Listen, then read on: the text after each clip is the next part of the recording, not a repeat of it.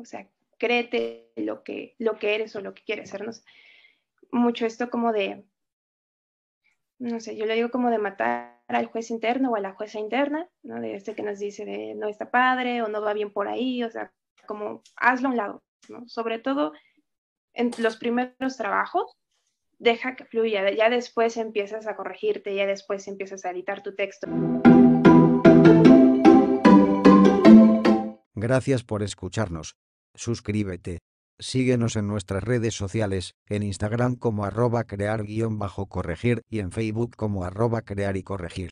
Visita nuestra web crearycorregir.com. Entérate de todos los servicios que tenemos para ti. Escritura fantasma, maquetación, correcciones, portadas, asesorías, mentorías y más.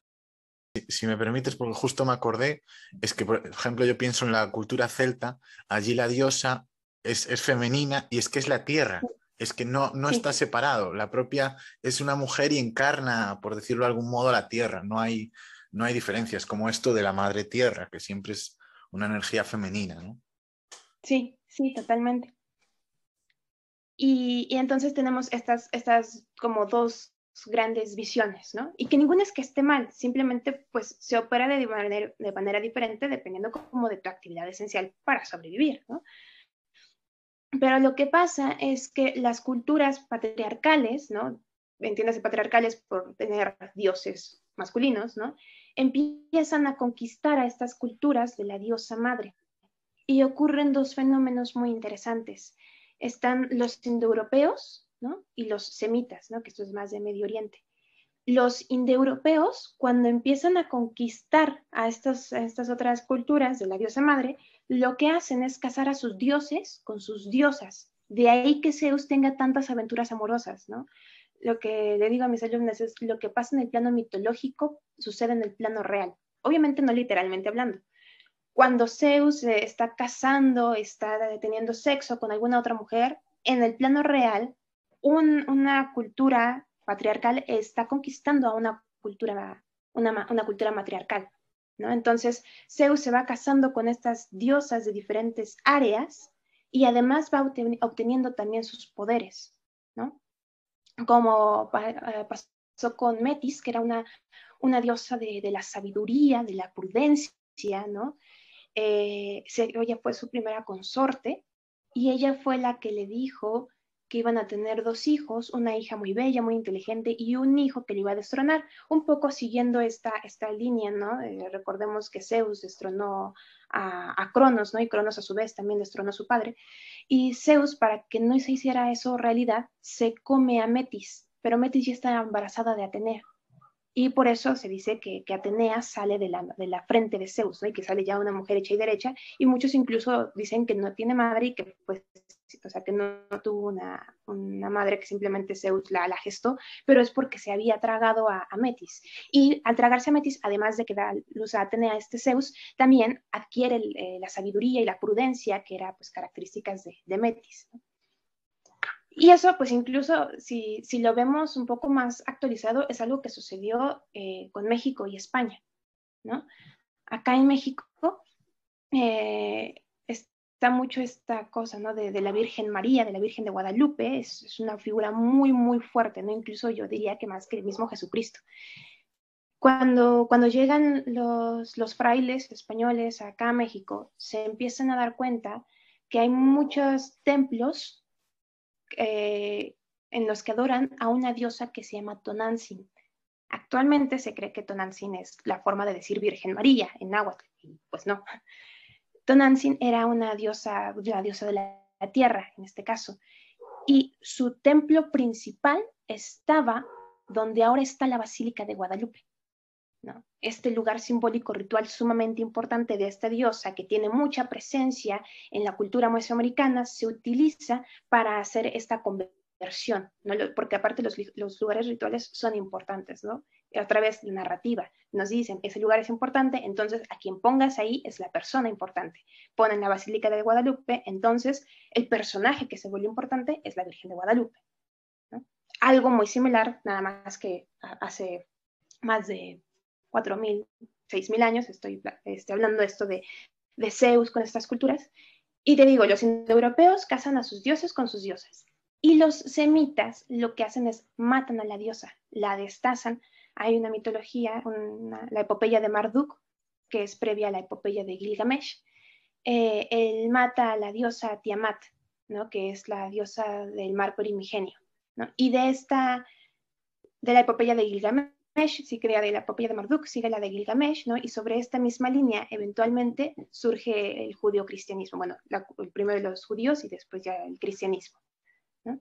Y ahí pues desaparecen a la, a la figura de la, de la diosa, ¿no? Por eso en la cultura judío-cristiana no hay diosas, no hay sacerdotisas, no hay papisas. ¿no? Y esa fue una decisión deliberada cuando se quiere transformar la mitología, ¿no? Los, eh, Judea estaba entre Asiria y Egipto, que tenían eh, ejércitos muy fuertes, ¿no? y para sobrevivir lo que hacen es cambiar su mitología a una mitología mucho más bélica. Recordemos el Antiguo Testamento, es un Dios sumamente severo, es un Dios que castiga, ¿no? Y necesitaban como meterles ese chip a, a, a su gente, ¿no? Para poder sobrevivir. Y algo que creen que deben de hacer es matar a este lado como más débil, ¿no? Yo no creo que haya sido lo correcto, simplemente pues esa fue la forma de proceder y le empezaron a quitar pues este, eh, este, este peso a las mujeres, ¿no? De, ser diosas, de ser eh, personas, personajes sagrados, a ser objetos de cambio. Está interesante. ¿Y esos dos talleres son mixtos o solo para mujeres? Ya tengo de los dos. Ya tengo solo para mujeres y he abierto también ya mixtos. Son estos dos, estos, haces una edición mixta y una edición de solo mujeres. Sí, sí, dependiendo también como de lo que voy viendo en las necesidades del público. Es conforme lo, lo voy sacando, porque sí, luego pues muchos, muchos chavos, muchos hombres me dicen, ay, es que se ve muy interesante. Y digo, ah, pues si también llama la atención, pues también lo abro para todos, ¿no? Está interesante, pero yo no sé si estoy acabándolo de aterrizar y quizá a alguien más que, escuche le pasa lo mismo. En plan, entiendo, por un lado, pues nos hablas de, la mitología, de la historia, de la energía masculina y la femenina, y por otro lado, pues es un taller de escritura. Es como... De narrativa, de, narrativa. Por eso hago ese, ese énfasis. Más que de escritura, yo lo enfoco en la narrativa, a saber contar. Y esto, toda la mitología, lo cuento como este rastro histórico, porque al final también es histórico, ¿no? Eh, y cómo esas historias que se nos cuentan desde hace años afectan a las historias que nos contamos hoy a nosotros mismos, ¿no? Porque, insisto, aunque no sea, aunque nadie sea, no sé, religioso, no practique ninguna religión, todas esas religiones permean, ¿no? Insisto, la judio-cristiana está en todo el mundo y la, la, vivimos de una u otra forma, ¿no? Y, y todo eso, insisto, pues cómo, cómo nos afecta y cómo lo puede, eso, qué historias nos hacen que nos contemos de nosotros y de nosotras. ¿no? Y lo aterrizo, sí, en ejercicios de escritura, pero también los aterrizo en ejercicios como corporales, de movimiento, ¿no? También hago que dibujen, ¿no? O sea, sí, es esta cosa como de narrar y qué herramienta quieres utilizar tú para narrar. Tenía una, una alumna que ella es física, ¿no? Entonces ella lo que hizo en alguna ocasión fue un, una fórmula de, de, tiro parabólico, si no mal recuerdo, y ella ya nos contaba, ¿no? Cómo asociaba esa fórmula con lo que habíamos visto, etcétera, etcétera. O sea, al final es desde la herramienta con la que tú te sientas más cómodo, más cómoda, qué historia quieres narrar. ¿Y de casualidad tienes algún poema a mano que nos puedas compartir? Sí, claro.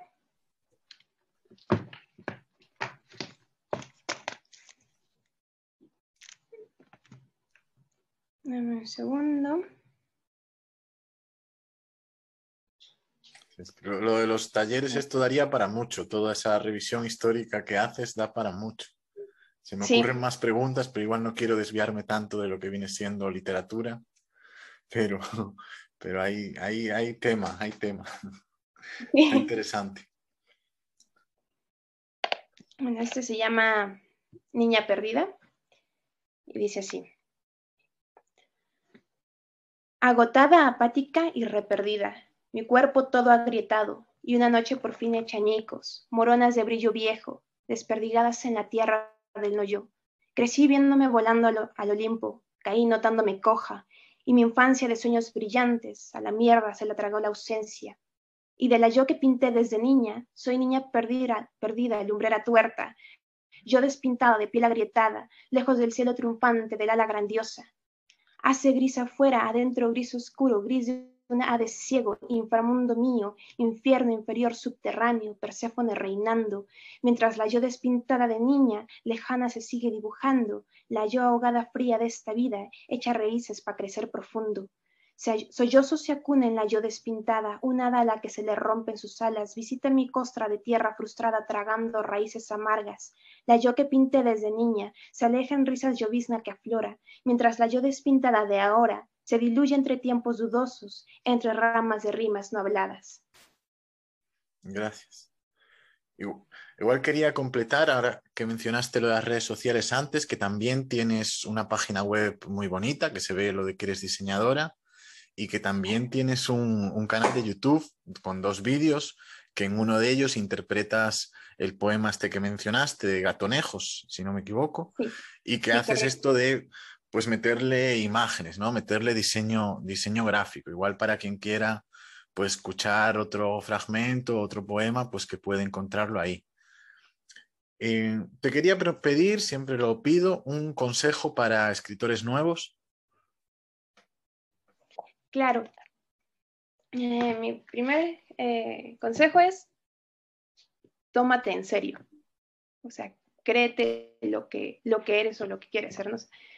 Mucho esto como de, no sé, yo le digo como de matar al juez interno o a la jueza interna, ¿no? De este que nos dice de no está padre o no va bien por ahí, o sea, como hazlo a un lado, ¿no? Sobre todo en los primeros trabajos, deja que fluya, ya después empiezas a corregirte, ya después empiezas a editar tu texto, pero si desde el inicio tú ya te estás autocorrigiendo y tú ya estás frenando el proceso creativo, como que lo primero es como dejar que fluya, incluso aunque tenga errores de sintaxis, de gramática, ortográficos, sácalos y después lo trabajas, o sea, no porque esté así ya lo vas a publicar así, ¿no? Pero, pero si desde un inicio tú te estás poniendo trabas, vas a, vas a el proceso creativo. Y lo otro, pues sumamente importante, de créete que eres bueno, ¿no? Y eso lo vas a hacer mientras sigas escribiendo, ¿no? O sea, hazlo un oficio, porque eso es un oficio la escritura, y dale, dale su tiempo, dale su disciplina, ¿no? Y así poco a poco, pues va, vas a, va a ir saliendo, ¿no? Mencionaste como maestra a Yendi Ramos, en tu web mencionas también a Gabriela Inclán. ¿Nos podrías compartir un poco el papel de ellas en, tu desarrollo como escritora? O el papel, quizá no tanto como personal, como más en general el papel que piensas que una maestra, que encontrar una persona con más experiencia puede, puede significar para alguien que esté, que esté todavía, todavía joven, todavía en sus primeros pasos. Claro, eh, una maestra es pues mucho como guía ¿no? Y también te da mucha validación, ¿no? Yo creo que eso también se necesita, eh, por mucho que esté esto como de que no te importa lo que diga la gente y tú solito puedes, pues somos seres sociales, ¿no? Y si necesitamos esto, también para saber, pues estamos yendo por buen camino, por mal camino, como toda esta como retroalimentación, ¿no? Y pues si estamos empezando, también como para conocer cómo cómo te debes de mover en ese camino, o sea, desde las cuestiones técnicas de la poesía o de, la narrativa o de, la dramaturgia, ¿no? Y que estas personas, estas maestras, guías, pues ya lo tienen andado y te lo pueden compartir. Entonces, creo que eso es importante, si bien puede ser autodidacta, el hecho de que alguien ya haya pasado por ahí no es simplemente el conocimiento del camino, sino la vivencia de cómo caminó ese camino, ¿no?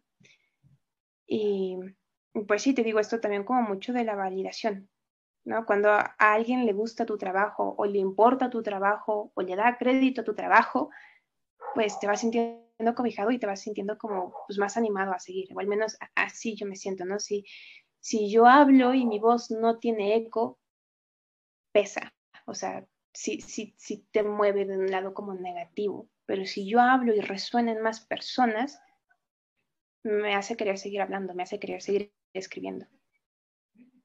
Interesante. ¿Y qué, un libro preferido, un libro que recomiendas? Mm, un libro, bueno, es que son, ah, hay varios. Eh, creo, bueno, hay un libro que recién leí hace poco y, me gustó muchísimo, eh, de esta Nora Cross, que se llama Nubecita.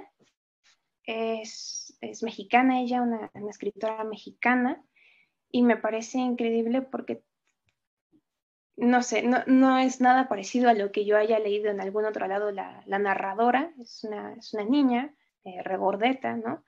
Que, que, odia a su hermana. Y, y me parece muy, como muy real, ¿no? Como no, no, no es como esta, como una heroína como perfecta, como, o sea, pues vamos escuchando todo lo que piensa y pues es canija la niña y, o sea, eh, puede ser mala onda o también puede ser mala onda, pero entiendes por qué es mala onda, o sea, como todas estas cosas, no, no tiene como un lenguaje rimbombante, ¿no? Como la literatura de antes. Entonces creo que, creo que también ayuda, bueno, a mí me, me ayudó mucho para pues también empezar a a quitarnos estos estigmas, ¿no? De qué es la literatura, ¿no? Es escribir rimbombante, utilizar palabras sofisticadas, ¿no? O, hacia dónde puede ir. Creo que ese libro lo, recomendaría mucho, aparte se lee en una sentada, es muy ameno, ¿no? Se, cuenta muy bien. Eh, los personajes también están bastante bien mm, delineados, aunque está en primera persona y casi todo lo vemos desde su perspectiva, eh, pues sí, puedes notar cómo son los otros personajes, ¿no? Y tienen voces muy interesantes. Además, hace mucho esto de que eh, a la niña le gusta mucho la música, ¿no? Entonces, pues de repente pues va cantando canciones y al inicio de la novela hay un código QR que te lleva a una playlist de Spotify donde pues vienen todas las canciones que va cantando la niña a lo largo de, la novela. Creo que esa, esa la podría recomendar ahorita. Interesante. Y mm, bueno, sí, de, de, de, literatura creo que es el que se me viene ahorita así, de bote pronto. Genial. Y una otra pregunta que también siempre hago, ya, ya estamos acabando, ¿es algún escritor o escritora que se te ocurra para entrevistar aquí? Mm, pues yo creo que podría ser eh, Xochitl Olivera Lagunes. Ella ganó el premio Novela Joven José Revuelta el año pasado. Eh, de hecho, con ella doy uno de los talleres. Es una, increíble escritora. Ella da talleres de, novela, de cuento. Ella, ella es, increíble. Genial. Y pues eso, ya estas son todas las preguntas, ya está en ese sentido, pero eh, si tienes unos minutos, me gustaría otra vez preguntarte por lo del taller, porque tengo ahí como duda, por, si de genealogía del amor, porque mencionas eh, la mitología. Sin embargo, em, hay muchos, muchos historiadores que, dirían que, no existía el amor como tal, hasta que sería un producto más bien de la, de la modernidad o de una época en contemporánea. Es decir, hay quien dice que hasta el siglo XIX, XX no existe el amor como lo entendemos ahora, hay incluso que podría venir a menos. ¿Cómo, cómo entendéis en ese taller el amor y cuál sería esa, como ese inicio que le, que le asignáis? qué le asignan ustedes?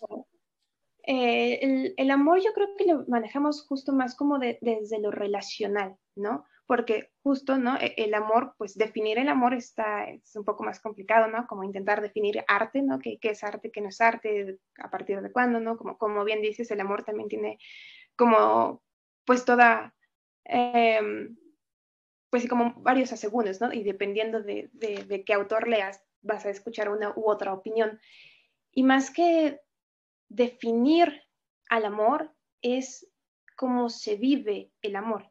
Y sí, como lo entendemos hoy, pero lo que entendemos hoy por amor de alguna forma se manifestaba ya antes, aunque no tuviera ese nombre, aunque no, aunque no, no se dijera así o aunque no se entendiera así, ya había una relación, ya había un vínculo. Entonces lo, vamos, lo manejamos más desde lo vivencial, desde, lo, desde la experiencia, cómo se viven esos vínculos, ¿no? Esos vínculos afectivos. y pues sí, cómo eso nos afecta y a partir de eso, ¿qué queremos escribir? Ok, ok. Ok, vale, pues, eh, pues muchas gracias, Julia. Si te queda alguna otra idea que quieras compartir para acabar. Mm, pues no, agradecer otra vez el espacio, ¿no? las preguntas. Qué, increíble que hagas este, este trabajo. Vale, pues muchas gracias.